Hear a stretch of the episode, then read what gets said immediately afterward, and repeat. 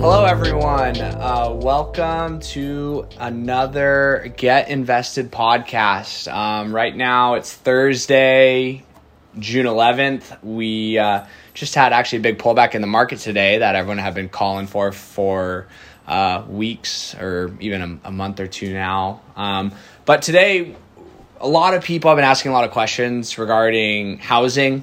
Um, interest rates have been so low. People are asking, should we buy a house? Should we buy a rental property? If we want to buy a house, um, how long should we live there?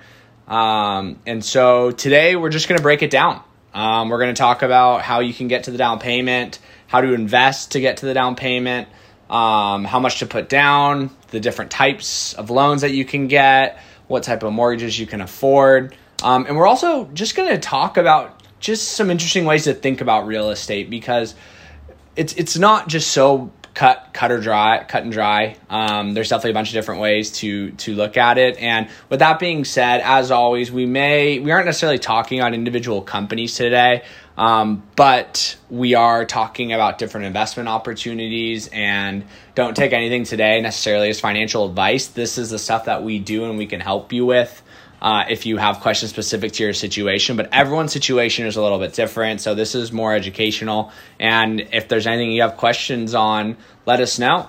And um, go ahead, Brett. Why don't, why don't you kind of jump jump from here? Yeah, a lot of interesting stuff going on. Um, you know, I've I've had a new hobby over this quarantine of just looking at houses on Zillow. Um, it's it's a lot of fun. I definitely recommend it um, if you haven't. I know that there's a lot of people out there uh, that look at this thing every single day. Um, and you know, even here in LA, a lot of the places where I'm at over on the west side in Playa del Rey are, are over a million dollars at least.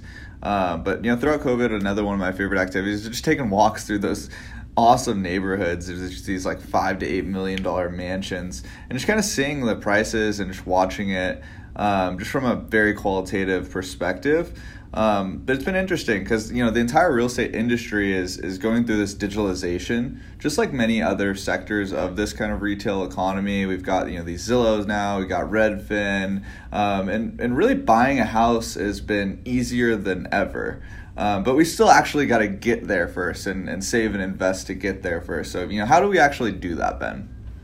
Yeah, and, and Brad, you, you brought up such a good point, which maybe we'll jump into more at the end, but it's it's hilarious. I mean, now now more than ever, it's so easy to find a place and so easy to compare places and it's just it's wild. It's it's a total different time than what we're used to. And so um so so yeah, like you talked about, why don't we work with the down payment? And, and look, we we obviously have listeners that are looking in all different price ranges, and Brett and I um, are just working on uh, a house, say in California, that's seven hundred fifty thousand. Um, if you want to live west of the four hundred five, um, it's tough to find houses um, that are that cheap, but they're they're probably our condos. But we just we just want to start there um, and give perspective. And so first and foremost, um, when you buy a seven hundred fifty thousand dollar house, um, you you got to work to get to the down payment. Um, you have to get a loan. There's a bunch of different loan options, and then you have property taxes. If it's a condo, you have homeowners association fees, and then you have homeowners insurance. So, uh, so so first the down payment. You you've probably heard uh, of wanting to hit twenty percent down on your house. So for a seven hundred fifty thousand dollar house, that's no joke. That's one hundred and fifty thousand dollars, and so it's going to take some time to save, and you got to think about how you can get there. Um, and I guess the question for you, Brett, is should you be trading options in your Robinhood account uh, and putting all your money in Tesla to get to that down payment? Probably not. yeah, I'm going to say definitely not. You know, we've had this rise of, of Robinhood traders, especially, you know, they've always been there over the last couple years, but all of a sudden it became the coolest thing to do is trade on Robinhood. And, you know, people are with just basically blowing like the stimulus checks on it, unemployment money, you know, people that aren't necessarily um, even meant to be in these investments. And, and having the right investment choice for yourself is super important depending on the goal that you want to get to. So, like, if you're saving for a house, right? And you're, let's say, a year or two away from buying that house or getting to your goal of that down payment, you probably should not be in the stock market. And you shouldn't definitely not be trading highly uh, risky things like options, for example. And so the best way to do it is, is systematically saving and investing on a monthly basis. And uh, you probably don't want to own 100% stocks. Um, you know, if, like, for example, in March of um, 2019, um, you know, your portfolio was down 30%. Um, my apologies, that was this year. But uh, as you you know approach the closer you get to buying that home or getting to that down payment, what you actually want to do is is pile into more conservative investments um, like bonds or, or cash or cash alternatives to really protect your downside. Um, and you know why the 20% down exactly? There's a few different reasons. Um, two main ones though. It really helps you avoid um, what's called private mortgage insurance or PMI. And you hear this buzzword a lot, especially when you're talking to like mortgage brokers or when you're in this process. And basically, what PMI means is that you're a higher risk to that lender. Uh, the lender being the bank, whoever it is, right? And they're essentially making you pay more money so that they can protect themselves from you not paying that loan. Now, the second reason you want to put 20% down is really that it keeps your mortgage payment down as well. Now, the bigger loan that you have, the more that your monthly payment's going to be. So it is worth to note that some banks offer um, you know, allow you to put less money down without actually incurring that PMI, and eventually you can get the PMI off of your loan once you have enough equity built up and have made a, a you know decent amount of those payments you can kind of refinance it but those are really you know the two main reasons you want to put 20% down and kind of avoid those those gimmicks of hey you can you get you can get into this house by just putting 5% down because there's a lot of added costs that you don't really think about in that loan yeah, and, and when you wrap it into, say, like a 30 year loan or something like that, it, it may not seem like a lot of money, but it substantially adds up and, and it's money that's not necessarily equity in a house. And, and you know, some people listening right now, if they bought a house a few years ago, they're saying, "Oh yeah, we refinanced, no problem, low rates." But I, I literally just saw um, a lender that um, I've I've used a lot in the past, and uh, I won't won't name the bank, but the bank is basically just pausing on pausing on these loans. Um, he has to refer, and it's a major bank, and he has to refer business to other banks because their rates just aren't competitive anymore and it's just not a market they want to be in. And I'm hearing stories of people trying to get interest only loans that need uh, an extra year of payments. Um, you know, there's it's just a lot different. Um, yeah, what so, are the different types of loans, Ben? Yeah, you, know, you mentioned for, interest only. For sure. So the I'll start with the loan that most people are familiar with, and that is just a typical 30 year fixed loan. So the majority, I don't know what the percentages are, but um, you buy a house, you put 20% down, and then you basically finance uh, your loan, 80% of the value of the home, for 30 years.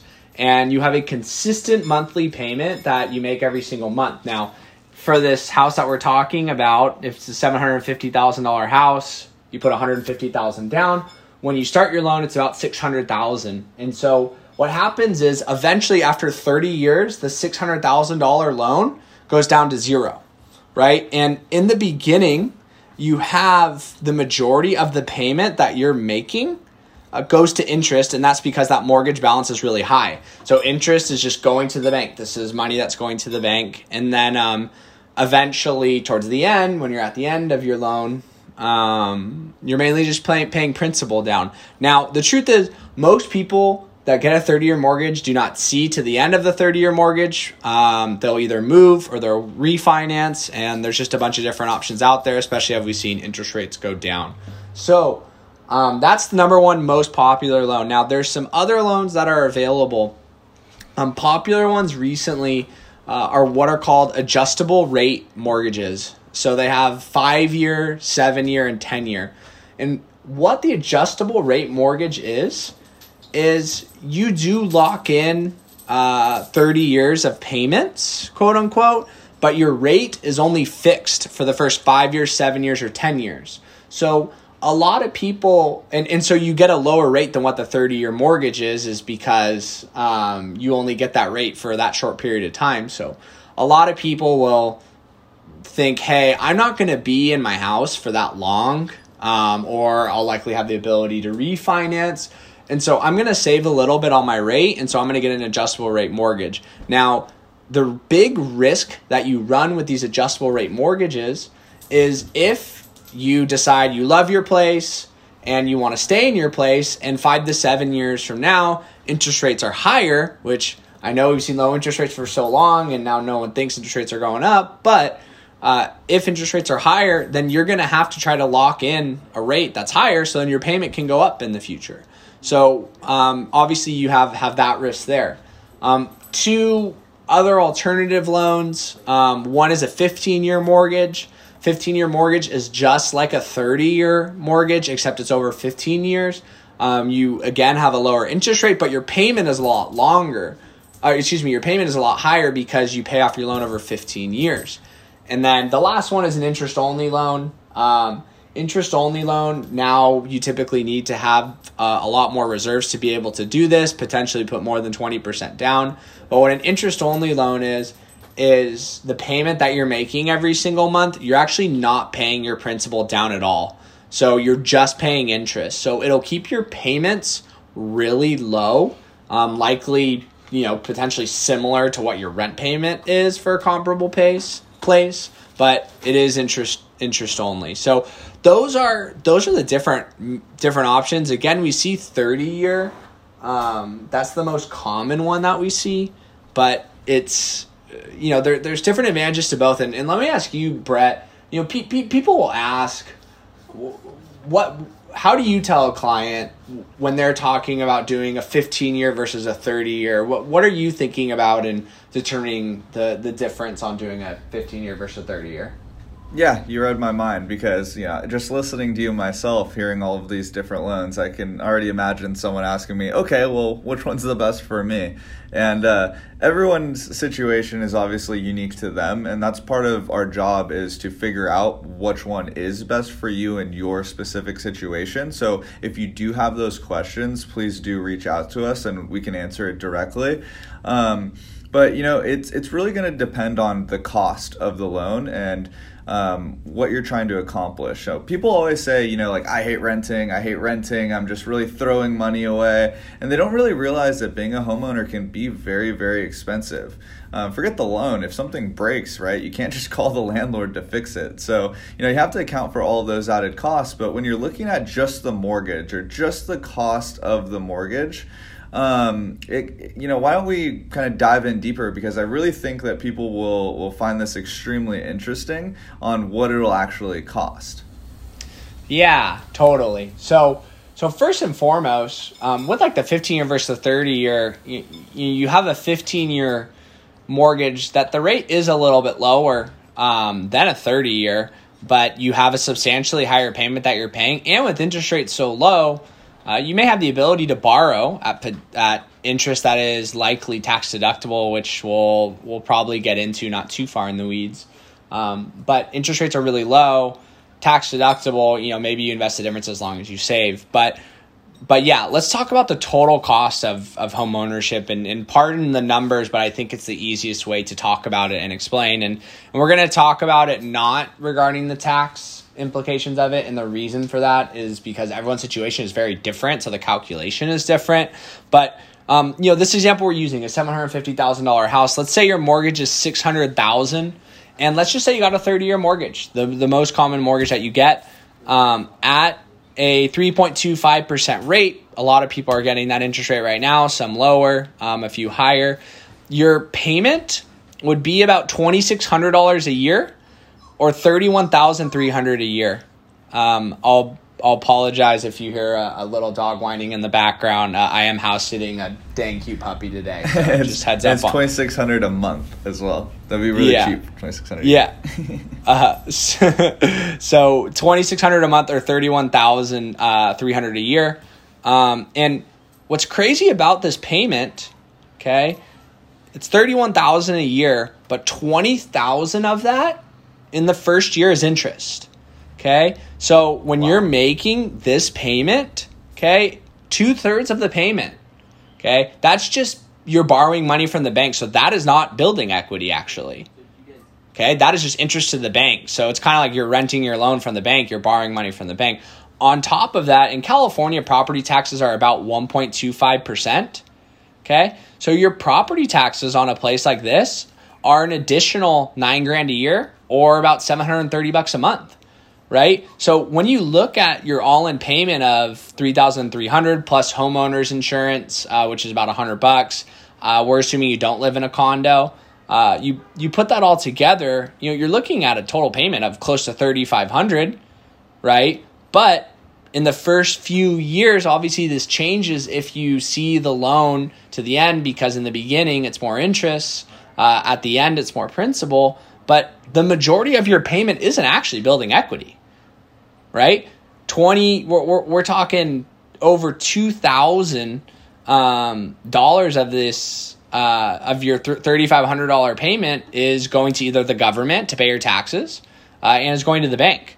So then you start to do the math and you're like, well, what if I rented at 2000 a month and then I save the difference, right? So that that's kind of the questions questions that you start to ask and you know, you see right now and I think this is so much due to Zillow and Redfin uh, mortgage payments in a lot of areas are more expensive than rent when you include mortgage interest all that stuff. And we're not even talking about if anything goes wrong. Um, i have a client his joke he always says if any if anything goes wrong you need to do anything with your house it's 10 grand. You need to fix the roof it's 10 grand. You need to redo the landscaping it's 10 grand.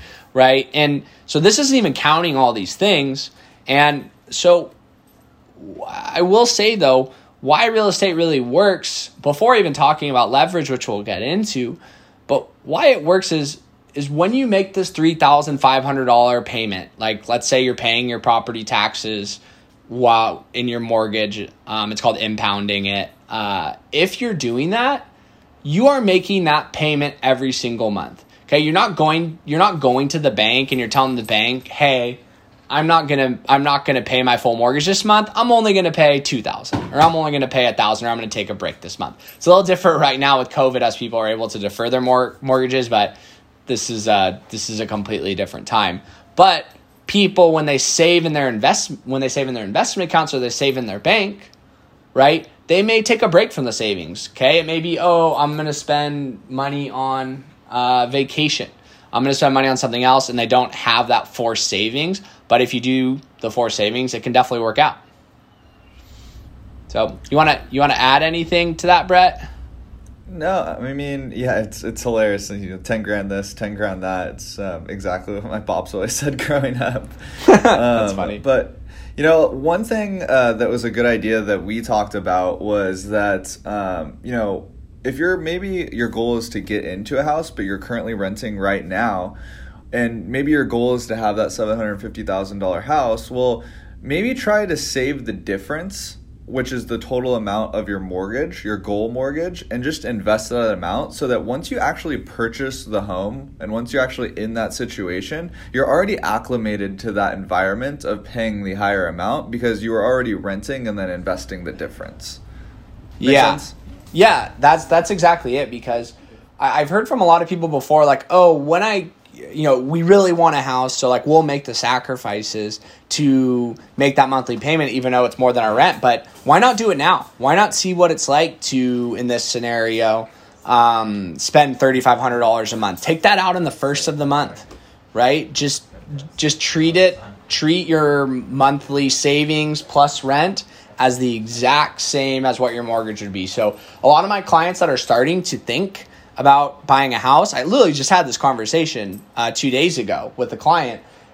Start just pretending like you're making that mortgage payment and see just how it affects your plan. And this goes twofold. This is a couple, I mean, there's a lot of benefits to it, but one is once you buy the house, right? Once you get there, then you already know you can make the payment. You've gotten used to it. So that's number one. And then number two, because you need to save to get to that down payment anyways, right? You're able to get there faster by just having this consistent monthly savings every single month. And um, What this also I- helps you to yep. do, Ben, I think too, is that Please. once you actually purchase the home, it's not putting all your eggs in one basket because we see too many times where you know people put their entire basically net worth into a home and thinking that home values don't go down and not realizing that they're in a situation when they're using intense leverage. And you know leverage can work great on the upside. Um, that's the great thing about leverage but the, you know that's also the bad thing about leverage is that you can get caught massively to the downside. Um, so let's kind of jump into that. Yeah, so let's continue um, with this house at seven hundred and fifty thousand. I'm gonna just gonna lower it to seven hundred just to make the math um, a little bit easier. Um, so if you bought a seven hundred thousand dollar place and over a couple years uh, it appreciates ten percent, seven hundred times 1.1, 770,000, okay? And if we talked about the same down payment, you only put 140,000 down. Um, long story short, if you sell this house at a gain, okay, if you sold it for 770, okay, you've paid off a little bit of your mortgage, okay? You're uh, you put in 140,000, pay down your mortgage a little bit, okay? You walk away with 200,000, okay? There's seller's commissions you got to pay, there's other stuff you potentially have to pay, but we're we're not getting into that today. So, you put in 140, although that home only appreciated 10%, you had a $60,000 gain, so that's a 40% gain, right? So that's leverage at its best right there. Leverage being, hey, you only had to put 20% down into the house and you're able to basically that's the term is leverage that money and have it go further because you know it's the same deal which you can't do i mean you can do this through options which is super risky but in your stock account if you know if you bought a stock like tesla and um, you only put 20% down into that position okay you could have made a crazy amount of money but um, you're, you're not actually able to do that in markets you're only able to do that through options um, but leverage works in the other way. Okay. We've seen leverage work in the good way. Okay. For the past few years, as interest rates have continued to go down, um, home prices have continued to appreciate, but leverage works both ways. So let's let's go the other way. Let's say you bought a seven hundred thousand dollar place. Okay, it was in an up and coming area, but then maybe because of everything going on um, right now in the world, you are forced to move somewhere else and you basically have to sell your house. And you know there's just not a lot of buyers for your area. And so like let's say it to, it went down only 10% okay which we're seeing places that are getting marked down right now. Okay your $700,000 place is worth 630 okay? In that scenario the 140,000 you put into it and again we're not even going to count sellers commissions or anything like that turned into 55,000 okay? So you say yeah you lost almost a 100 grand. So you worked so hard to save invest and get to that down payment and just like that okay? Although your home only went down 10% you lost almost a 100 grand. So it works in both ways right? And again um, probably most listeners right here who are younger um, they've only seen it happen on, on the way up Yeah, and I mean 08 is the most prime example of this, right? Like go and look at housing prices in 08 and like if you actually look on a lot of the um the selling history on these websites like Zillow and stuff, it's incredible to see the difference in prices because, you know, being in in California, we just almost have been accustomed that like real estate just goes up over time, and that's definitely not the case. Yeah, and and you know we're talking in those. There's still some places that haven't recovered from the financial crisis where they were before that, and you know we're talking about only ten percent down. Um, or excuse me, we're talking only about a ten percent drop in price. You know, some of those places got cut in half, and it's that's where you hear the term people are underwater on their home, right? If you bought a home, and I mean back then you could basically put five percent down or even less. It's the they were called the ninja loans, no income, no jobs or assets. Uh, and you know, like let's just say you put bought a five hundred thousand dollar place, you put fifty thousand down, and let's say it just went down twenty percent to four hundred thousand. Your loan is four fifty, and your house is worth four hundred. So people just walked away from their houses, right? And that's why you don't want to put all your eggs in one basket. And then another thing to add to uh, you know, I think I think we're talking kind of the negative side of real estate, and, and real estate can be great investments, and I know a lot of people that are super successful, and so that's not what, not at all what what this is meant to be. But what we will tell clients is, if you're going to live in the place, and this is an area where you want to raise your family, where you want to raise your kids, you know, I I grew up in a community. Um, in south part of Los Angeles where it, it is very community based. My grandparents bought their house 63 years ago. They both still uh, live in their house. Uh, my parents bought their house when my brother was six months old, um, 34 years ago, and they still live in the same house. And so when when you live in that house, when you stay there, okay, you don't even need to worry too much about the fluctuation in prices because you're not selling your house right? Because you live there and that's where you want to live, and so you don't necessarily need to worry about that. On top of that, why real estate works so well, we talked about the the forced savings that happens, right, by making that mortgage payment every single month. But also, this is changing a little bit with Zillow and Redfin, is it doesn't price every day. Okay? So today the the Dow was down what? Brett, eighteen hundred points. I know we hate talking ridiculous Dow, amount. Yeah, but some people still love talking about the Dow. Okay, so the Dow was down 1,800 points today. Okay, I, I get a text from my uncle, like market crash, whatever, right? It's ridiculous. So, you know, what happened to real estate today? What happened to the value of your house today? I guarantee you, if you tried to sell your house today, like if you just put it on the market and you had to sell it today, you'd have to sell it at a discount. But that's not how you think about your house, right? Because it's a whole process to sell your house versus with stocks, it's a button on a screen. It's too easy, right? That's totally. one of the worst. That's one of the worst things. And look, if you bought the S and P 500, a better gauge of the market, you picked a day to invest, didn't touch it. 15 years later, you've made money 100 percent of the time. And you know you can go through times where you've lost money, and the problem is with I, I'd say the problem with the stock market is that it prices every day. Right? They've done all these studies. People that look at their accounts less are actually more successful. And and Brett, you can tell me right now do you you know we're looking at uh, you know the market up a lot actually over the past 12 months and now year to date maybe after today just down a little bit. Do you, do your clients think that they're close to even on the year? Or what you know what are your clients saying that don't look at their accounts? If they did not look at their accounts, I did get a few um, emails this week when I sent out our, our market commentary that we send out um, all the time saying like wow like they were impressed that we were actually up. I mean given the the civil unrest that is um, happening right now the pandemic the shutdown of the economy like things in the economy like couldn't get much worse in a sense. But yet the market the stock market which is dominated by you know these tech companies that have largely been unhurt are kind of propping us up and uh, you know, I, you brought up a really good point when you said that um, if you're planning to live in this house and, and build a family there over you know 5, 10, 15, 20 years, that this stuff is a lot less uh, important to worry about. Um, but there's also, you know, if you're looking at it as an investment rather than living there, um, there's other ways to invest in real estate that's not necessarily buying a property and having all of the headaches that we just talked about um, mortgages, leverage, all of these things. And it's called REITs or real estate investment trust. And these are actually publicly traded things, just like stocks, that you can actually invest in and essentially collect rent payments or collect that income as if you were owning a property. Um, and they're very useful tools.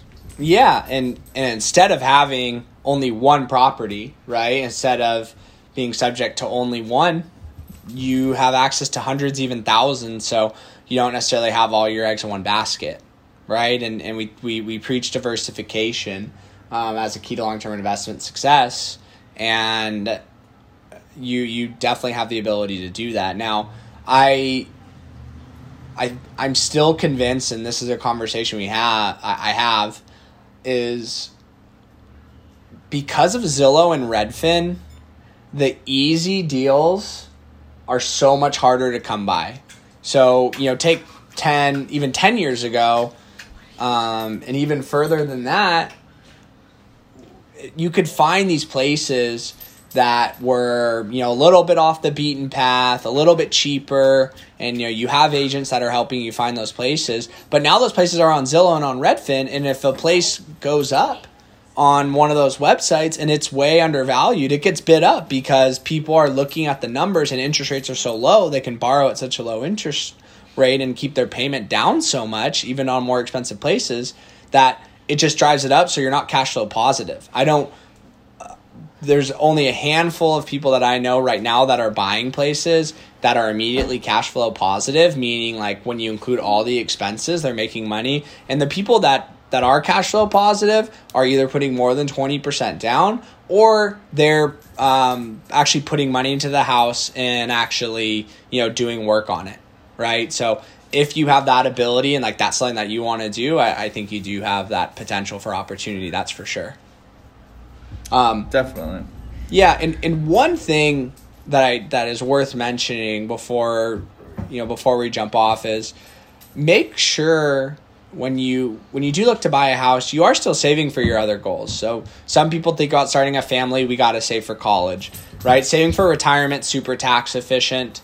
Um, housing, especially when you live in it, um, can be pretty tax efficient, and there's some good tax efficiencies if you rent it as well. So there's more that goes into it, but you know, the bank may approve of you, may approve you for a mortgage that is more than you can necessarily afford. Right? So banks are going to approve you, you know, it's it's getting a little more strict right now, but 30 35%. Okay? For a lot of people, if they're contributing more than 35% of their money just towards property taxes and housing, it makes it really hard to afford the rest of your life. Right? So we'll preach, hey, let's try to keep our housing payments under 25% in certain areas. It's harder than others. But you want to make sure you're still saving for all your other goals and you don't want to just be be house poor because we've we've all seen those people that although they they have a house and it's great they're not able to save much for their other goals and um, we we have a lot of we have a lot of people that we work with that have a lot of student loans and that's because um, you know parents weren't able to save for college, and obviously college is so expensive. Definitely, it's not putting all your eggs in one basket. And at the end of the day, it's you know finding out what's best for you and and writing down these goals and building these systems and and honestly working with a professional um, that can help you and guide you um, and honestly really keep you accountable because that's one huge thing. Um, we can talk about all of these dollar and cents and logic when it comes to finance and, and investing, but at the end of the day, like we are human beings and you know we have this emotional um, ties, uh, we have our biases, and um, you know having someone that can kind of uh, double check what you what you're doing or bounce ideas off of or, or, give you that guidance is extremely valuable when you're making these decisions that can literally not only affect the rest of your life but your partner's life your kid's life even your parents life um, depending on their situation. So these are definitely not things um, you know it, it is something to take very very seriously. Yep 100% and there's so much that goes into it. And you just want to make sure you're you're maximizing your, your situation. And Brett, I, I couldn't couldn't have said it better myself. So with that, I, I think we'll call it here. And, and I know we didn't necessarily jump into the tax stuff regarding housing, but there have been some tax law changes that happened in 2017, uh, 2017, 2018 that affected uh, the deductibility of houses. Um, the, the short story is uh, your property taxes, if you make more than 120 or 130, uh, are basically not deductible, um, most likely. And then uh, your mortgage is deductible only up to 750,000. So there's a lot that goes into that, and and and definitely don't just take that information as is. There, there's a lot more that goes into it, but we'll we'll uh, go ahead and call it here and and you know this this conversation came from multiple conversations we've been having in the past week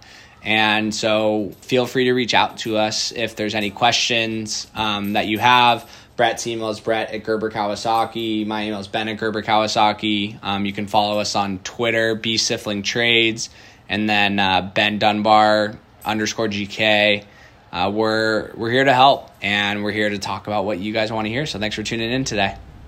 Yep, absolutely. See you guys later. And uh, honestly, if you're even thinking about taking any of these steps, um, we're offering all of our listeners actually a complimentary consultation. So uh, reach out, ask us your question, email us, tweet us, uh, find us anywhere, and uh, we're happy to help you guys. Thanks for listening in.